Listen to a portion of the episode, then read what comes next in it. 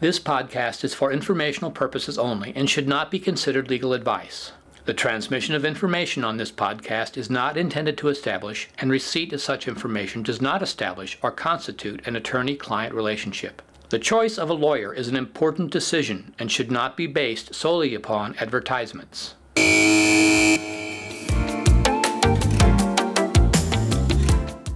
Welcome to After the Buzzer, our podcast where we talk to sports leaders about what keeps them busy during the ever changing and fast moving world of sports.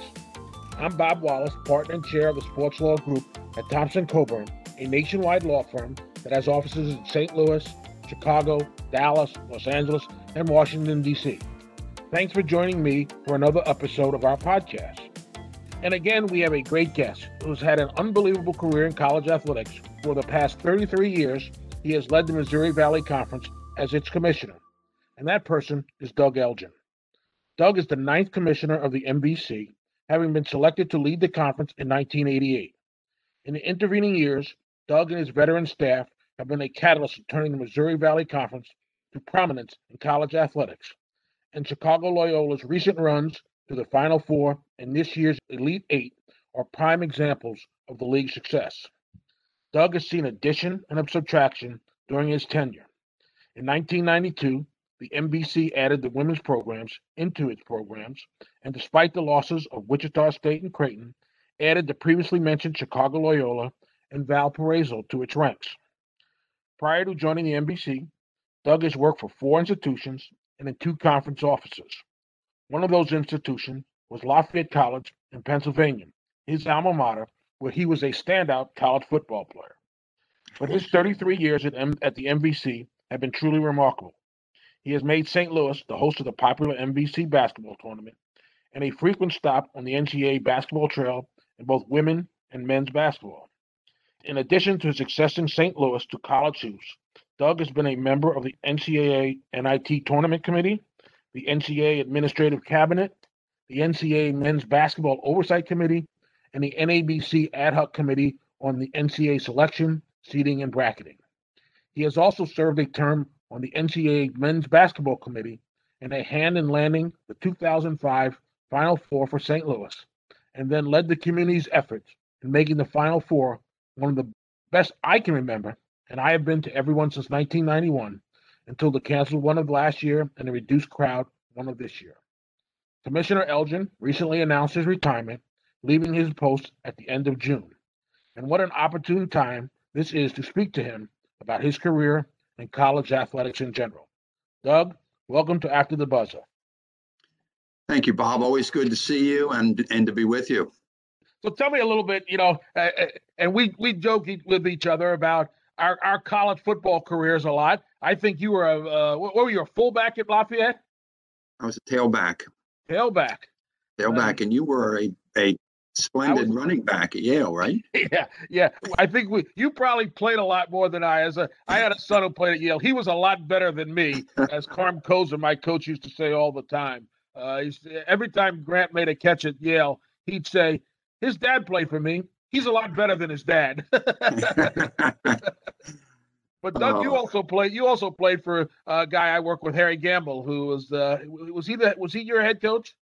He was. He actually came to my high school and recruited uh, the area that I lived in. I, I came from a small town in Western Maryland, about an hour west of Baltimore, Washington, and uh, and that was to, to me was a great opportunity. I was the first of of my family to go away to college, uh, youngest of four, and uh, just the the opportunity to play uh, a sport in college was really pretty special. Yeah. What what made you choose Lafayette? Um, really, my high school coach knew Harry Gamble. Uh, they had coached uh, in the vicinity in, in New Jersey, and um, I, would never heard of Lafayette, quite honestly, growing up. I, I, wanted to go to Maryland, but I wasn't good enough to play there. So uh, it was a good fit for me, a good academic school, and uh, really gave me an opportunity to to, to grow as a, as a young man and as an athlete and as a uh, in, in my academics.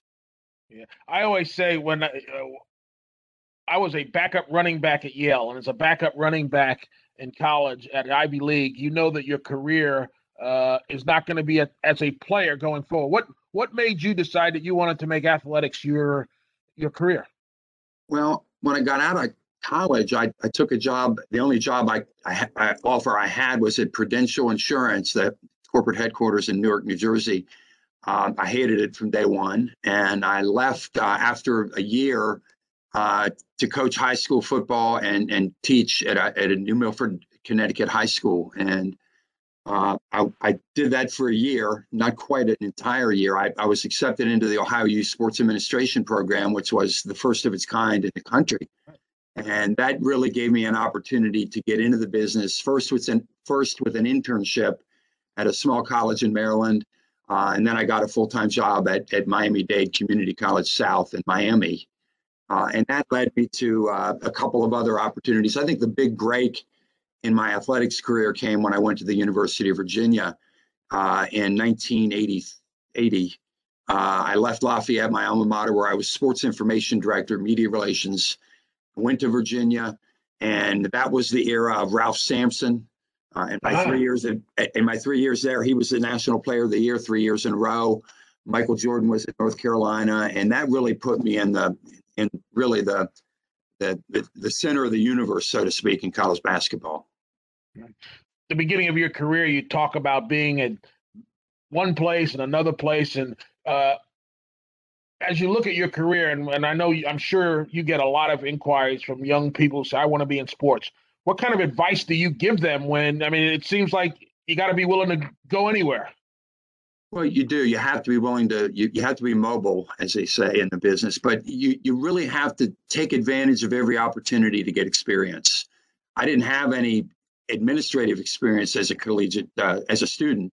Uh, the athletics was was certainly important, but for for young people that are at Mizzou or other places, um, Maryville that come to see me uh, just for advice, I say get involved in athletics as a volunteer while you're in college. And that really opens doors for you because you'll find that it's it, it can be who you know. And you got to have a good work ethic. You've, you got to be passionate about it.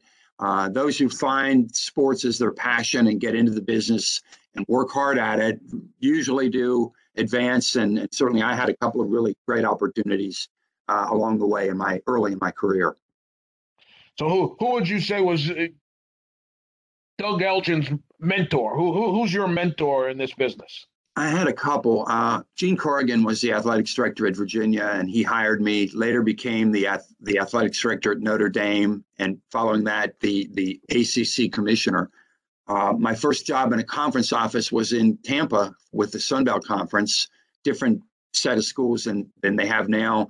Uh, Vic Bubas was a commissioner of that league, and he was a former Duke basketball coach. So that really gave me access to not only uh, important mentors, but to, uh, to, to get to know people in the business in high places, and certainly the, the Dave Gavitts, the Tom Jernstedts, uh, everybody that was involved in college basketball uh, were were connected to the to, to, my mentors, and that that really gave me an opportunity to grow uh, and to learn from the, the people that I work for. So 33 years as the commissioner of the MVC. Uh, are you the longest standing commissioner in college sports? Right now, I am. Yeah, for another two months. I'm the longest tenured um, at a at a multi-sport conference, and one asterisk there. Patty Viverito, 38 years. wow. What she's doing, she was with the Gateway Conference, which merged into the Missouri Valley.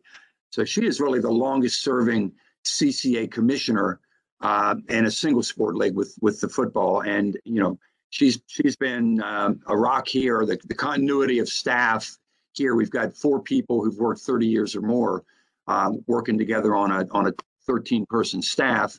That's really been the key to our success here is the continuity of staff, the dedication, uh, the commitment that they've made to to their jobs and to to staying with the Missouri Valley.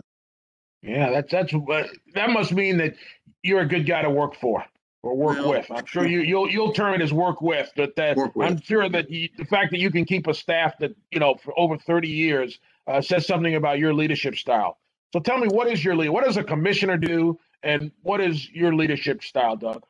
Well, I, I think I don't view anyone in this office as working for me. They work for themselves and they work for the schools, and and that shows. And uh, the, the, the dedication is unbelievable. And I know you probably see this in, at your law firm uh, and in other industries. But you know, they they sacrifice a lot of weekends. They're away on Thanksgiving a lot. Uh, they work over Christmas holiday. Um, there's no time off, so to speak, particularly in a pandemic year like we're going through. But I, I just have great admiration and respect for the people that work here and and for those on our campuses. We've had, in my time, great campus leadership here. Um, the, the, presidents and the athletic administrators, and uh, the key for their success is the coaches that they hire, and and that's that's why we've been nationally competitive in virtually every team sport are, are the great coaches that we've had coming through our doors. Yeah, you just lost a, a really good one for going to Oklahoma from from your conference. Uh, I, I, was talking to your to your lawyer during the past uh, week about uh, Loyola Chicago, and I said this guy's a really good coach. You could tell the way they were they played in the tournament how well coached they were.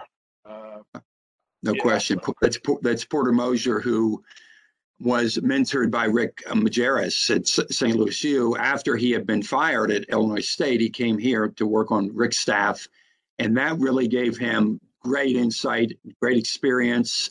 Uh, was a great learning experience for Porter Moser to work under Rick Majerus here in St. Louis. And uh, when Loyola, when we lost uh, Wichita State, and I'm sorry, when we had turnover, and we were looking for a school to add. That that really attracted my attention to Loyola was the, the Porter Moser connection. So and it worked out. They were in the Final Four four years after they entered right. the league. It's been great. So I mean, I'm not going to quite let you off the hook as easy as uh, the people there are. The, what's your leadership style? How does Doug Elgin get these people that have been around for 30 years to march in the same direction? What, what what's your style in doing that? I, th- I think I'm personable. I think uh, my my strengths um, include the fact that I'm that I'm service oriented, and I, I, deal with our membership. Um, every question is important to answer, um, and I, and I think I, I, don't, I won't say that I run a tight ship here. I think we have freedoms here that you don't have on campuses. Nobody has to be in here at eight o'clock in the morning, uh, and they they they work late at night. They work weekends, so that that license, that freedom is important to keep people here. But I, I do think we've we've always had a culture here that we're a team. Um, we have several leaders here, not just me. Patty Viverito is is the commissioner for the football leagues, the Missouri Valley Football Conference, the Pioneer Football League, and other other senior staffers have stepped up in their the areas that they oversee, uh, really in a big time way. Do you, do you remember, Doug, that I was the sideline reporter for the for the Gateway uh, football conference? And just like every other talent, I, I was I only did it for a year because I didn't get enough FaceTime on TV. You're still a legend, Bob. You're still a legend. yeah. yeah. No question. So tell me what what is the role so as the commissioner? You, you deal with a lot of different constituencies. You've got your presidents, you've got your coach, your athletic directors. You probably got the most challenging in the coaches because coaches are always very challenging. You got your student athletes. So what what's what does Doug Elgin think is the most important thing that he does as a commissioner of the Missouri Valley Conference?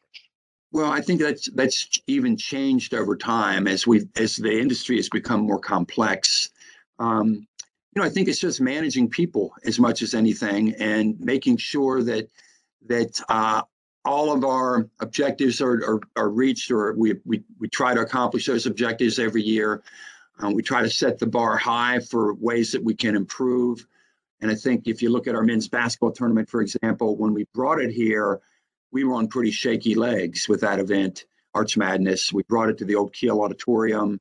Uh, and, and I think, you know, my role is just doing what I can do to to steer the ship, so to speak, and and others in, on it are, are pulling hard. And I know I'm being very vague and very broad with what I'm answering here, but uh, the, the modern commissioner has a different approach to the overall uh, array of responsibilities that I had coming in here. It was much less complex. Um, we've we've evolved with social media and with, with our television platforms uh, in ways that are that you couldn't have predicted back in the late 1980s. So again, I think I, I give a lot of credit to staff because it's deserved, and and that's really what has made this this conference office operation work is that we've got continuity, everybody's focused, and we, we pull hard together as a, as a team.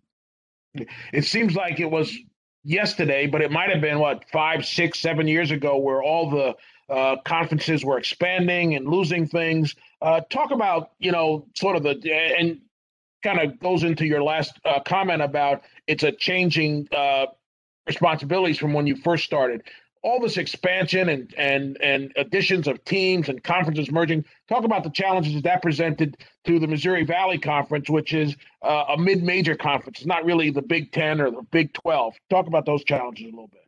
Well, I think you know nobody really focused on on conference realignment. It was almost below the radar until Penn State went to the Big Ten. At an independent school, football power in the East, went to the Big Ten in the early 1990s, and then people started to pay attention. They they began to understand the power of media contracts, the revenues that are possible, and that's when uh, you know the 1990s were really kind of wild and crazy. Uh, for us, uh, I've been here 30 plus years. We've had three institutions leave our membership. Tulsa left in 1996. Creighton left in, in 2013, and Wichita State left in 2017 and we've added five institutions that are still members of our institute uh, of our conference over that time. And, and what you notice is it's not very often that anything but your best members leave. So uh, that's that's a painful part of the of the overall uh, responsibility of a, of a conference commissioner. When you lose a member institution that's been important to you, you usually have to turn and, and go below and take someone from another conference, and that that's uh, that puts a strain on relationships, as you can well imagine.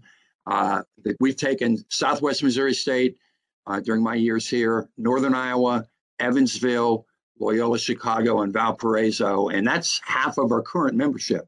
Wasn't here when I started as a commissioner back in 1988, but uh, it's it's it's it's invigorating when you add new members that are a fit, uh, that that eventually raise the bar for the rest of the membership, uh, and not only competitively but academically and with the overall leadership aspect of what a new a new institution brings to us and the people that work for the for the athletics.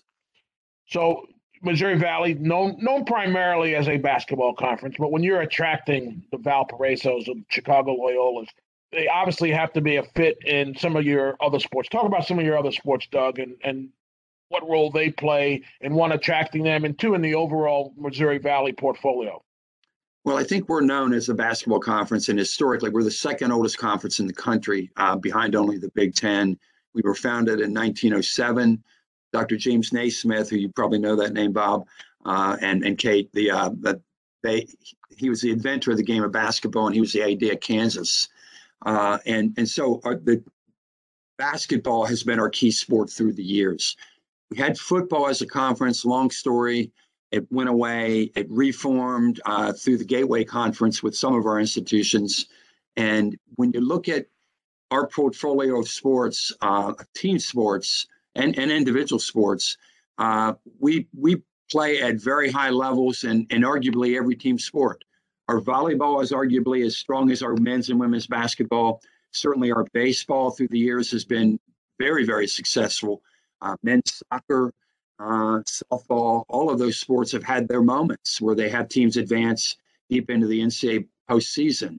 So I think I think the um, it, it's pretty similar across the board in our league in terms of the quality of coaches that we have, uh, the quality of student athletes. We've got All Americans. You look at our Hall of Fame. We started a Hall of Fame in the uh, in the late 1990s.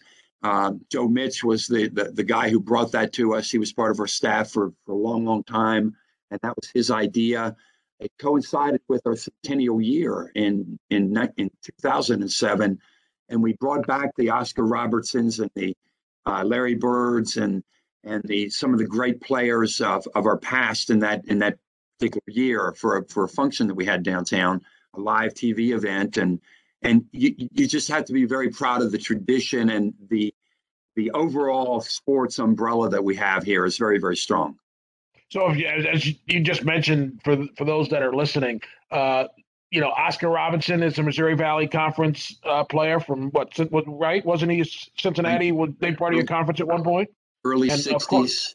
I'm, I'm looking at a poster over here. We had Wes Unseld. Larry Bird, of course right? Um, Wes Unseld, uh, Xavier McDaniel. We had um, all kinds of great. Uh, Hersey, Hersey Hawkins. Hersey Hawkins, uh, Doug Collins, uh, just a, a, ton of great athletes who've come through our door in, in basketball. Think we had something like eight of the top 50 all time NBA players that were Missouri Valley products. You brought the Missouri Valley tournament. You said you were on maybe the last legs when you brought uh, the conference tournament here to St. Louis. Why, why did you make that decision? And your office is located here in St. Louis. Why St. Louis? Well, that's part of it. Our offices are here. And I had been in a conference where I would literally move to our conference city, uh, one of our one of our campuses, each year to run the men's basketball tournament wherever the highest bid to host the tournament came in. Uh, I was in Charlotte. I was in uh, Tampa. I was in uh, Mobile, Alabama, uh, Western Kentucky, and Bowling Green. different years I was served in, in that role in the Sun Belt Conference and it was very difficult to recreate a quality tournament with all the details that you need to provide the best possible fan and, and student athlete experience. Uh, so we, we brought it here, I think, because more, more importantly than anything else, we wanted to take away the advantage that the home court gave the host team. And I can remember in 1990, we, we were at Illinois State. Southern Illinois had to play Illinois State in their home arena it was packed, 11,000 fans. It was crazy and wild. Rich Herrin, the late great Rich Herrin, was the coach at Southern Illinois.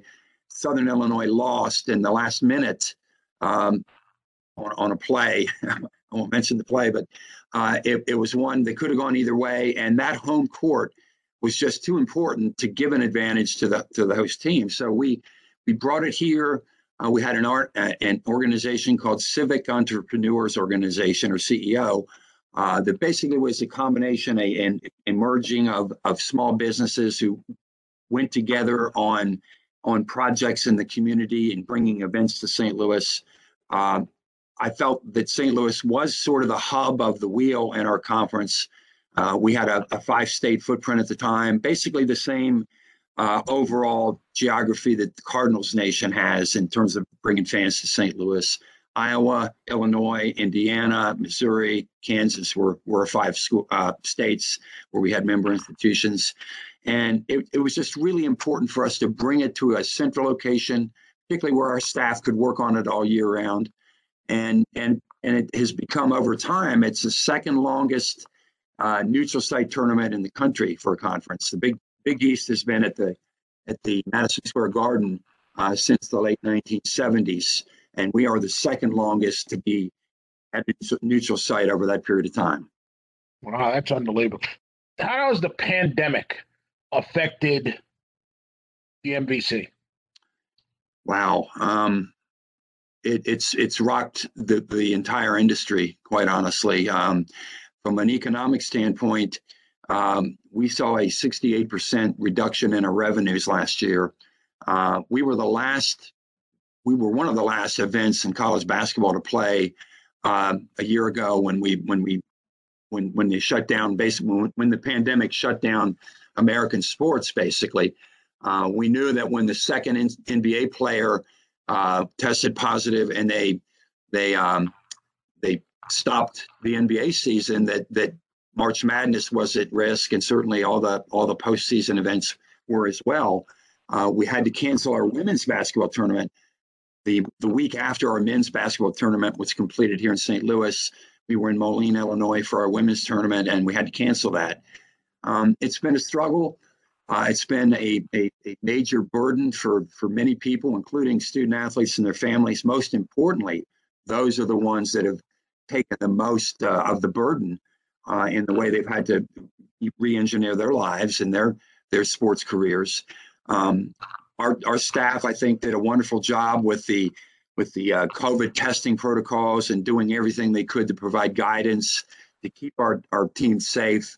And we were the only conference in the country to play all of our men's basketball games, conference men's basketball games. All 90 games were played. Some were postponed, but we rescheduled them. Uh, we played 86 of our 90 women's basketball games, and we played both of our tournaments, with the exception of one men's uh, team that was uh, uh disqualified for to continue play here in St. Louis. I'm proud of what our staff has done, certainly to lead the way and and that guidance that we provided to our tourist camps. What I mean that that's fairly amazing. What did you do that you had, that you had so much success? What was was your protocol? Something that other well, conferences didn't do? Do you know? I don't know about that, but certainly the way in which we adjusted our schedule uh, to to be able to re reschedule games when series were postponed.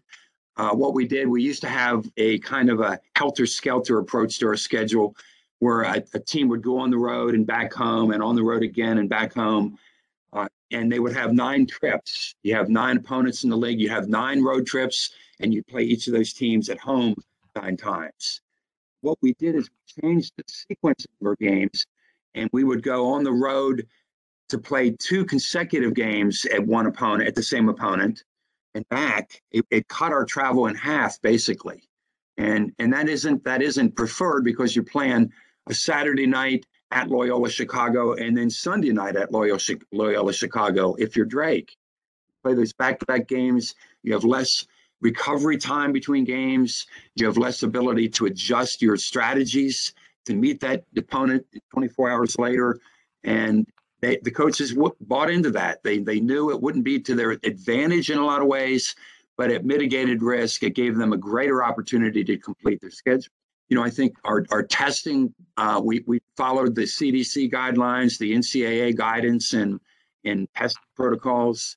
And most importantly, there was a discipline among our, not only our student athletes and our coaches, but all those that dealt on a daily basis with the, with the players and the coaches, trainers, student managers, uh, people that work in the arenas. They all had to understand you ask, you you you don't take any risks and go into to functions where you could pick up the virus and spread it to others. And I think that that was one of the one of the reasons why we we certainly were able to um, finish as well as we did. Yeah, well, congratulations. I, I know uh, you and I have had a number of conversations about student athletes and stuff. I know that uh, as you approach your job and you and doing what's best for the MVC, the student athlete's always uh, very important to you. But college athletics is involved in a whole bunch of issues uh, with college athletics. Uh, and, you know, the difference between the Power Five uh, that wants autonomy and the conference like yours and, you know, the name, image, and likeness. Talk about some of the challenges that, you know, the Missouri Valley Conference has as opposed to the Big Ten and the Power Five conferences and dealing with their athletes and, and, and you know, the NIL things that are coming up. Well, I'll, I'll, start with the transfer regulations that are changing, and we anticipate that there will be a one-time transfer exception where a student athlete at any institution can transfer to another institution and play immediately. And what that what that might signal, uh, what, what a lot of people believe, is that when the, when the players come to uh, you worry mid major, as you mentioned, the, the high majors or the autonomy five, the SEC, Big 12, Big 10, Pac 12, ACC, those power conferences, uh, the, the allure of, of student athletes to play at those schools is, is very strong. And I think when you have student athletes come to our level, so to speak, mid major, uh, the the tendency might be to transfer to a higher place. Um, doesn't always work out, but I think if you look at right now the, transfer portal, the, there's a it's ba- it's basically a um, a a mechanism where student athletes can re- can report that they want to transfer by a certain date, and everybody in the in the country can see who is available as a transfer on that transfer portal. Um, and and what happens now is you've got literally hundreds and hundreds of student athletes that are in that transfer portal that want to transfer to another school. And I think it might signal that leagues like ours become um, almost farm clubs for the high majors, and that that hasn't proven to be the case for the Missouri Valley. I think we've benefited more from transfers coming into our conference than we have those going out of it. Certainly in the last two or three years. And you look at Drake, their th- three key players were all transfers from other institutions. But I do think that uh, the argument against having that freedom is is one that if if coaches can can pull up roots and, and take another job. Student athletes ought to have that same opportunity. Um, you do worry about the the uh, the negative aspect of student athletes not really being able to deal with adversity, uh, fight their way through any issues they might have, whether it's a lack of playing time or a relationship they might have on a campus or, or reason that they want to go closer to home. Uh, they're, good, they're positive and negative uh, views of, of the transfer regulations, but I think I think we're going to survive. It's going to be fine. It'll work out. And I think the the uh, NCAA is helping conferences and institutions to work their way through that. So when you say a one-time, is it forever? So not just this year uh, during the pandemic where they gave people an extra year. It's that's a rule going forward. You can transfer once. Uh, if, if, if, mm-hmm, if, you're in good academic standing, uh, you can transfer once in any sport, and I think it's it, it hasn't it hasn't passed the final hurdle. It will pass the membership. Uh, I'm sure that it will pass, but that will be in play, and that is happening. And and there, there are a lot more transfers now, I believe, than there were five or ten years ago. Yeah, I, I mean, I, I obviously I don't look at the transfer portal, but you know, every day there's a someone else transferring from you know one school or another. Uh, and I've seen actually a couple of people transfer like two years in a row. uh, yeah. So it, it's very interesting. What about the uh, name, image, and likeness uh, kind of controversy that's going on? How do you see well, that playing out? Well, I I think it's it's very difficult because a lot of state legislatures have passed uh, laws. You know, they passed litigation or they passed uh, legislation that enables student athletes to receive compensation for variety of of uh, involvement you know, with with auto dealerships or with um, social media, um, being a spokesperson for for a, a particular product. Um, and I think I think the NCAA is doing the best they can to stay in front of that to to create regulations that are that are more natural and that are that don't um, render different states to have different rules and to have advantages or disadvantages in the recruiting process. It's it's very complex. I don't pretend to understand all of it. I don't have to understand all of it, obviously, with my parts are in 60 days. but I, but I do think it's it's it is going to provide student athletes with an ability. If you're a music student and you can you can play in an orchestra and make money on the side, why not in athletics? If if there's something that you can do uh, that can bring in a revenue or can can put you in a better place financially, why not find the way to do that? And I think I think that's that's what the NCA's pro- project is, in, in short term, is finding ways to create uh, an even even playing field and for w- with within reason ways for athletes to uh, to be compensated. And not to not to suggest that if, if a student athlete goes to Yale, as you did, Bob, and in this day and age, certainly when you look at the benefits, uh, the free education, um, all the benefits that you have with nutrition and training and educational uh, academic support, that that's worth a ton of money. So you're in essence they're being paid already with the full scholarship. Right. So do you see, you know, eh, the difference? And and obviously this past uh, NCAA, we had a controversy about the the differences between the women's and men's basketball tournament. Uh, and you, when you talk about name, image, and likeness, I, I've heard on one one argument is that the woman athlete who's a uh, in some sport, tennis, for instance, probably may have a better opportunity to make money on the outside of the of the starting quarterback on a Division One football team. How do you think the inequities in men and women's sports will play out over the next few years? Well, I think uh, without thinking about NIL, the name, image, and likeness part of it, uh, what just became apparent uh, this March was the differences between the management and the support and the resources that are poured into the men, men's tournament versus the women's. And there was uh, there it, it, it's inexcusable. It really is. And I think that the uh, the NCAA and the member conferences and institutions are going to have to oversee that they're going to have to attack uh, the inequities, make sure that that it's comparable, um, that it that it follows Title IX. Uh, what was shown in in a graphic way was the difference between the setup of the weight training rooms.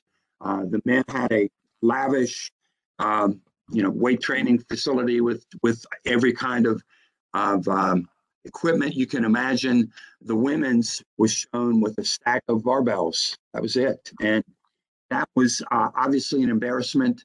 Uh, it's something that, uh, first of all, let me say this: the NCAA championship staff did an incredible job to make sure that both March Madness on the men's and women's side could be safely guided through uh, to, to, completion. They, they played the entire tournaments all the way through. Uh, that there were oversights there. Uh, it won't happen again, I'm certain. Uh, you know, I, I, I think we've got to be very careful to make sure that that that we follow Title IX regulations and that that we do uh, value the, the women's experience and the men's experience equally. And and you know that that's something that can't happen again, and I would I would assume that it won't happen again. So you are, as I mentioned, you, you have been involved in NCAA governance for a lot, and one of the things that uh, you you did was you're on the men's basketball committee. Talk about that experience. That seemed uh, that's a that's sort of like the highlight of uh, an administrator's uh, career in, in the NCAA, being on that committee. That's a that's a big time responsibility. Talk about that a little bit, Doug. Yeah, it was it was really um, a tremendous professional experience for me, and what helped me was that I got to know a lot of the people in in powerful positions, uh, p- people in of power, and through the, the mentors that I'd mentioned earlier, and you know I think the focus that I had here on, on basketball was was a, I think a good fit. I didn't have to worry about football certainly in my oversight, and it really it really gave me insights into how the tournament field is selected, uh, what programs need to do to put themselves in the best possible position to to be selected as an at-large entry into the NCAA tournament. And it, it, I, I really had some great professional relationships with other people that were on those committees um, I served four years on it from 1999, I think, to 2002. And, uh, you know, I would be on site managing a, a, site at each stage of the tournament in those four years. Uh, and it, it, was it was really, I think, good for the Missouri Valley to have someone in the room, so to speak. There are nine people on that committee, one chair, uh, and you, you could speak to your teams if you were if questions were asked. Um, you, you tried to be as fair as you could possibly be in, in the way you looked at at uh, institutions, whether they were in A5 conferences or whether we, they were in mid-major conferences. And I think that that really was a, a real growth experience for me to be on the committee. So the it's always good to have somebody in the room. So were you ever in the room and then one of your coaches came back to you and say, "Why didn't we make the tournament?" And have any of those conversations with ads or coaches? Well, absolutely, and you know, you you um, you always had to do what you could to put your teams in that position, and that's not only helping them get the strongest schedules that they could possibly handle, uh, but you know, working through the year and, and talking with other committee members. Uh, when I wasn't on the committee, like this year, I had two two individuals that called me about every two weeks to talk about our teams, and you had to do the research. You had to provide the bullet points and the information as to why I thought that we should have at least two teams in the tournament, and it worked out that way with Loyola and Drake uh, making it into the NCAA tournament this year. Well, and, and you talked about being in the room and being part of that, and, and, and I think part of having you be so in such a prominent figure in the college athletic world is you were able to bring the tournament to St. Louis uh, in 2005. Uh, and I we had beautiful weather for that week. Uh, so I always said the St. the St. Louis Final Four, and as I said, I had been to the Final Four since 1991. I've been to every one but two, I think, and I think that was one of the best ones. Talk about saying, can we get another one? Now that you're leaving and you don't have to do the work, can we ever get another one uh, in St. Louis? Probably not a men's Final Four because the dome is no longer able to uh, it doesn't it doesn't have a full time tenant, which which really hurts. Uh, and the customized portable seating, uh, I think, has been shipped out. Uh, and and it's not. I don't think that's critical. I think we are we are still in the hunt for bids uh, for opportunities to host. The Sports Commission has done an incredible job, not only in basketball, but you look at the events that Frank Viverito and his staff have brought to town. It's mind boggling to think of that. Uh, but we we're on we're on board to get a I think it's a 2025 event. We're hosting the first and second round. Uh, we were disappointed not to have more opportunities there, and I think it's important for for Civic and Corporate St. Louis to align when we have bid opportunities to provide the best possible, uh, you know, experience here. Whether it's having the hotel rooms that you need in place when the bids are, are sent out to lock into those hotel rooms uh, and contracts so that we can bring large groups to, to St. Louis. Uh, but I do think with what what we've seen at the Enterprise Center, um, we're we're in a in position for the next decade certainly to bring in a lot of events. Looking past 2005, we're we're going to be in play to bring an awful lot of not only men's basketball events. We could bid on a women's Final Four that would be played at Enterprise Center, and we've hosted two women's Final Fours in, in St. Louis uh, in the last 20 years. Yeah, no, I I I think you know we're so centrally located. I you know I, am disappointed that we can't get a men's one here because I, I, I think, and I've been here for a number of World Series. I've been here for you know Rams uh, playoff runs, and I thought that Final Four was is uh, was probably one of the best sporting events we've had in town, and, really a, a, since my 40 years of being here in town. Uh, yeah. So as you leave, Doug, tell me what what have you left for your successor? I mean, what is there something that you didn't get done that you wanted to get done? Uh, that you the unfinished business of your tenure here that you want to talk about? Yeah, I think uh, you know I'm so thankful to the St. Louis Blues and Enterprise Center for extending our, our men's contract here, uh, men's tournament contract. Uh, that needs to be a major focus for our conference staff moving forward. Um, you know, I think keeping our women's tournament at a, at a neutral site. It's it's in Moline, Illinois, which is a great place for that. Um, you know, bringing championships here, golf, for instance, is is coming here. One of our golf tournaments is coming here very soon. Uh, Where you play that? Think, Where will you play that? Um, I'm embarrassed. I can't remember the, the course that it's at. um, but but uh, I do think that the the um, you know just the opportunity to to keep our our championships vibrant and growing and and progressive and and um, and, and revenue producing.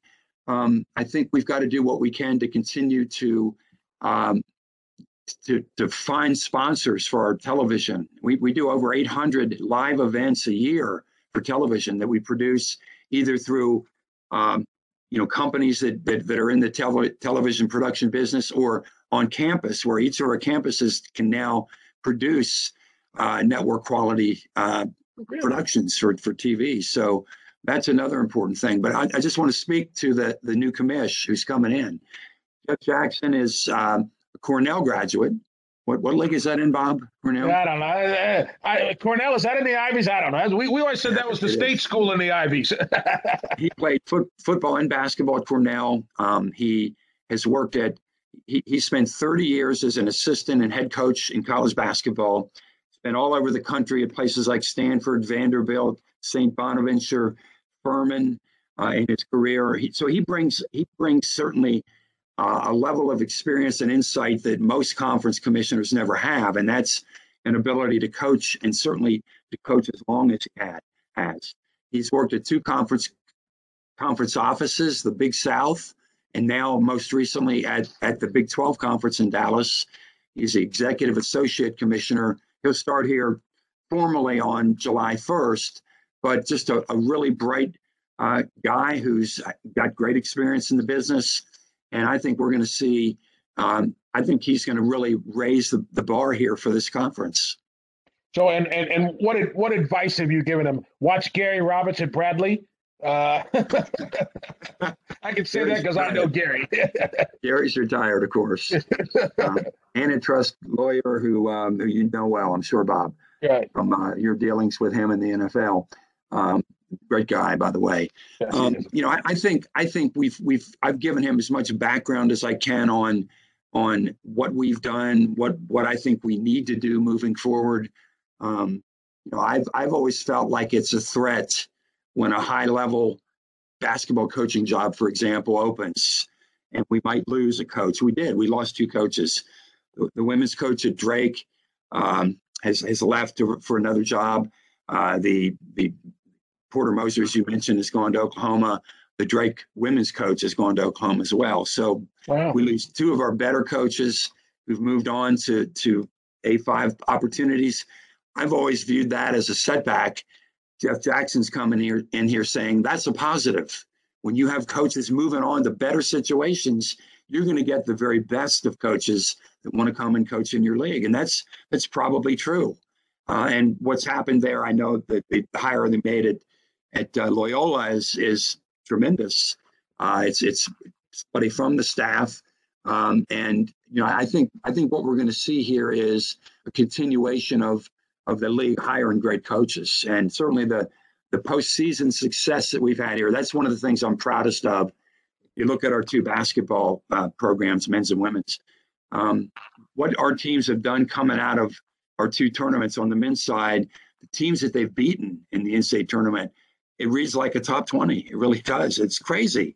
You look at the brand names that they've beaten UCLA, Louisville, uh, Oklahoma, Florida on the men's side, Kansas three times, once when they were the top team in the tournament. On the women's side, beating Duke, beating North Carolina, two teams advancing to the Final Four. Southwest Missouri State, a directional institution at the time, now Missouri State, of course. Uh, the success that they've all had in postseason really makes you understand that the NCAA tournament is is the the great event that it is because you only have to beat an opponent one time to advance, and it's a it's a just the, the best sporting event on earth, I think, other than maybe the Olympics. Well, Doug, thank you very much for taking the time. Uh, I'm gonna. You did say you you gave Jeff a some advice on what he should do, if you don't mind. Just share, give me, give me one piece of nugget that you said, Jeff. Um, this is what this is what you've got to do when you get here. You know, it's it, it's at the top of my list. I'm not going to get to it, but you got to deal with it. Can you can you well, share that? If it's confidential, just say it. Yeah, no, no, this is this this is ongoing, and he knows it. I mean, he he lives it. He he's been a coach. I said you've got to continue to to emphasize the importance of strong non-conference scheduling and if you have a team that's worthy of getting an at-large bid and have a terrible non-conference schedule, doesn't matter how dominant you are in your conference for the most part, in most cases, if you don't play good teams, strong teams out of conference and beat some of them, you're not going to get into the NCAA tournament. So you have to you have to gamble. You have to take that that step of scheduling strong and if you fail to, to win in those games, you know you have to win your conference tournament to get into the NCAA tournament. Otherwise, if you have a weak conference schedule, you can still do extremely well in the regular season in your own conference tournament. But if you don't win automatic qualification by winning your tournament championship, you're not going to get in the tournament. So I mean, it's it's a it's that that's not that's not um, certainly anything that people don't understand, but it's it's you have to continuously push for that. I think in order for your your confidence, all your coaches to feel confident getting that stronger schedule. Your your institutions have to give your coaches more security and support. I think when they make that step, winning 20 games shouldn't be the goal. Winning, getting your team to have the highest profile it can possibly have with success in non-conference is really really important and a key to getting more teams in the NCAA tournament. Well, that's great. Let me. So my final question to you is uh, a broader picture than just the MVC, but you're kind of the college czar of athletics. What's the one thing that you need that needs to be dealt with in college athletics in the next well, ten years? And there, there are a lot of things. So there, there's just a whole bunch of touch points here. You got to, we, we need greater diversity and inclusion in, in all aspects of college athletics, hiring and opportunities and such. Um, we have to ensure gender equity across the board. Uh, I worry about sports gambling and the influence that it could have on collegiate sports. Um, you know, the name, image, and likeness um, legislation will, I think, put college athletics in a better place. Um, right now, there's there's a there's a lot of um, there's an impetus to um, change amateurism in college athletics, and I think name, image, and likeness doesn't have to do that. I think if it's a national standard, if it doesn't upset the balance that that we'd like to see, that we'd like to think we have in college athletics and the recruiting and the competitive opportunities. I think that that's certainly those are things that we really need to be concerned about. You worry about litigation and lawsuits in the industry, uh, and we've we've got to do everything that we can to to avoid those types of situations. Well, thank you, uh, Doug. Thank you very much for taking the time. I think our listeners uh, understand why you lasted 33 years in a profession that has a lot of turnover, uh, a lot of egos. Uh, your your thoughtfulness, your reasonableness uh, clearly came through. So thank you for taking the time. Good luck in retirement. Uh, I'm hoping that we'll see each other. I think St. Louis will be would be foolish not to tap into your expertise as a consultant down the line and use you for you know the knowledge that you bring. So thank you very much to our listeners. I just hope you enjoyed listening to Commissioner Elgin and got a sense of some of what goes on beyond the lines. If you did enjoy it and our other podcasts, you can provide your feedback by going to Apple Podcasts and going to the ratings and review section for our podcast. If you listen on Stitcher, go to stitcher.com. And if there's a topic you would like to hear us discuss, please let us know. Thank you for listening. Thank you, Bob.